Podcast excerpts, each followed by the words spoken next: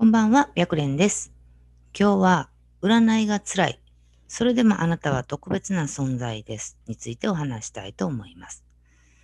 まあ、確かに、こう、占いをしてると、もう嫌やなとか、もうやめようかなとかって思うことってあると思うんですよね。で、もしあなたが今、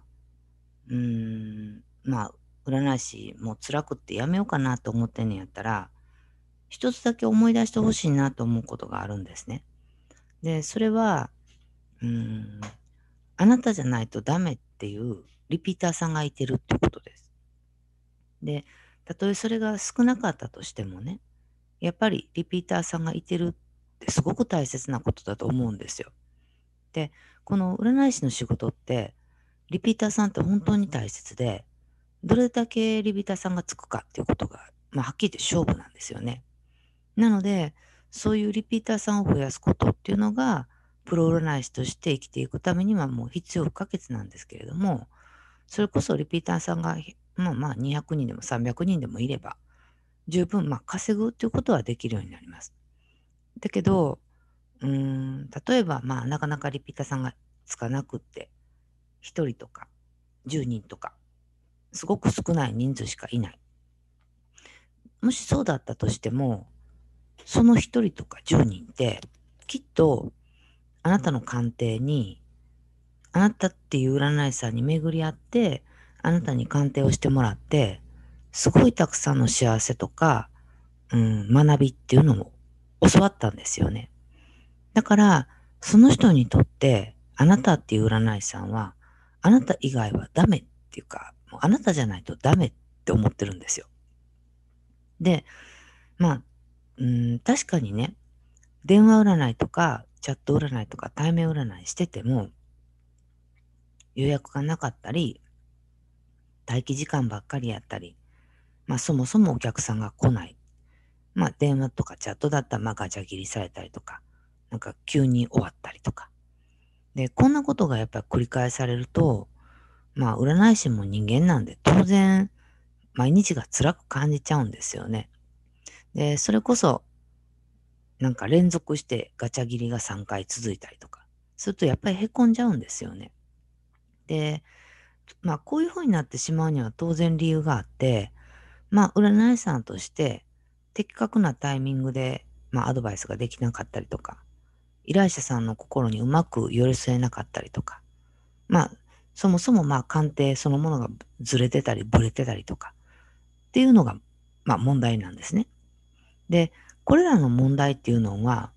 もうすごく簡単に言ったら、プロの占い師として何をどう伝えていけばいいか、どのタイミングで何を話せばいいかっていうことが分かれば解決するんですよ。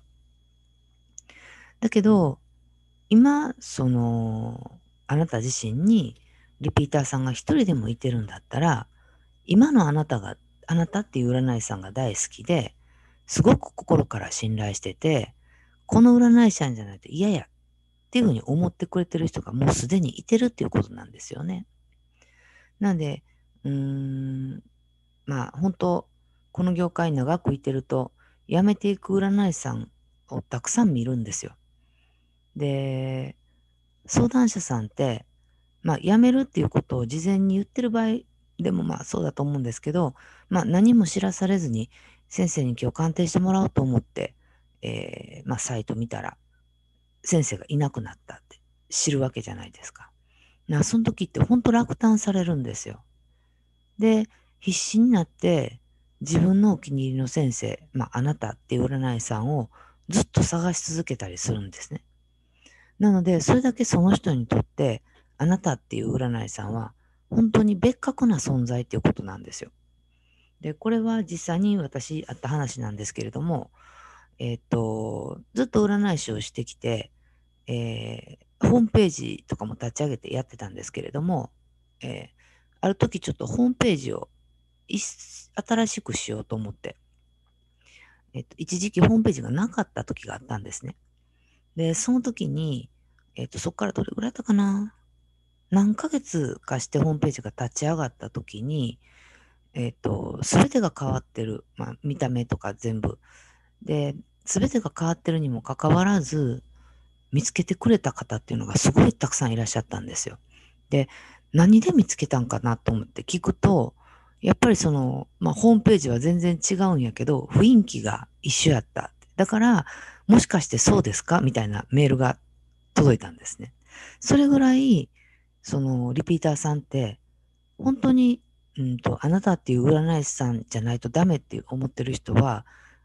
あなた以外の占い師さんてありえないんですよ。っていうぐらい、その人にとってあなたって特別な存在なんですね。で、まあ依頼も少ないし、相談者さんもほとんどいないし、まあ鑑定してもすぐに切られちゃうしとかになっちゃうと、まあやってても意味ないからもうやめようかなって思うのは、まあ仕方がないかなと思います。だから、まあ人、まあ占いの仕事って人を幸せに導くことができる仕事だと私は思ってるんだけど、まあそれこそ本当に全く未練がないんだったら、きっぱりやめちゃうっていうのはありかなと思います。まあ、転職ですよね。まあ、次仕事するんだったら、まあ、占い師っていう仕事を辞めて、違う仕事に就く。まあ、それは占い師じゃなくて、例えば事務職を辞めて営業職に就くみたいなのと、さして変わりがないと思います。だけど、もしその、ちょっとでも、占い師の仕事に後ろ髪を引かれるんだったら、やっぱりまだあなた自身が占い師としてやりきってないっていうことなんじゃないかなと思うんですよ。で、もうやれること全部やった。だけどもう全然ダメやねんとかやったら諦めもつくと思うんだけど、きっとそうじゃない気持ちがどっかにあるから、もしかしたらこの今の音声動画にたどり着いてるかもしれません。で、そうですね。ここがこうなったらいいねんけどなとか、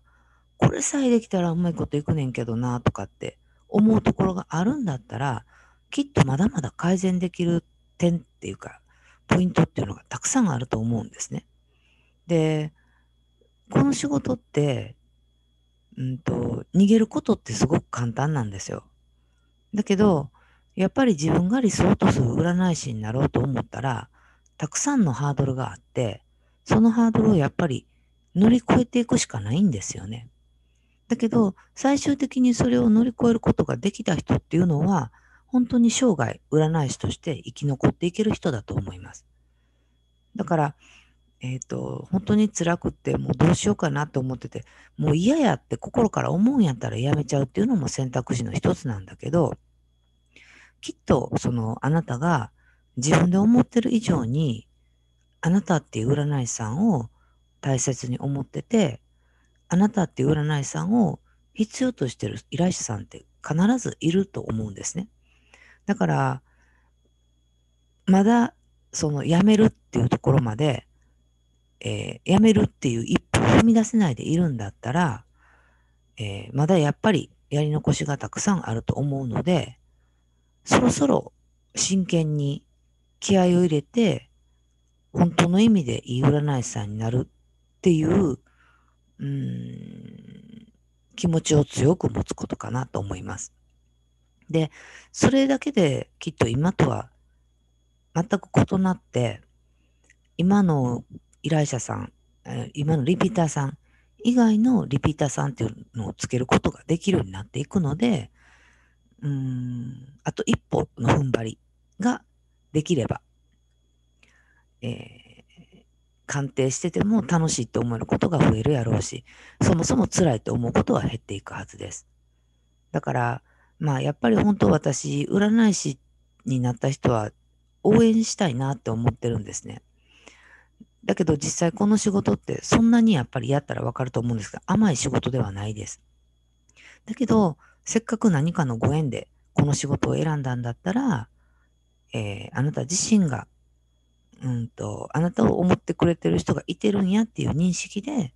もっともっといい鑑定が提供提供できるように、えー、頑張っていくっていうことを真剣に考えてみるっていうことをしてみるといいかなと思います。まあ本当、占い師さんも幸せになれるし、依頼者さんもあなた自身が幸せにしてあげることができるので、どうしよう、うまくいかないなって悩んでるんやったら、そろそろ本気になって頑張ってみるといいかなと思います。ということで、本日の占い師大学は終了です。えー、占い師大学では、プロの占い師さんがちょっとでも活躍できたらいいなと思って動画を配信しています。チャンネル登録がまだの方はチャンネル登録の方をよろしくお願いします。また、一つでも多く質問に答えていきたいなと思っているので、わからないことがあれば、えー、LINE 公式、もしくは、えー、そうですね、LINE 公式から送ってきていただければ、えー、この占い師大学か、えクラブハウスのクラハ占い師大学の方でえご質問にお答えさせていただきます。ということで、本日の動画は終了です。ありがとうございました。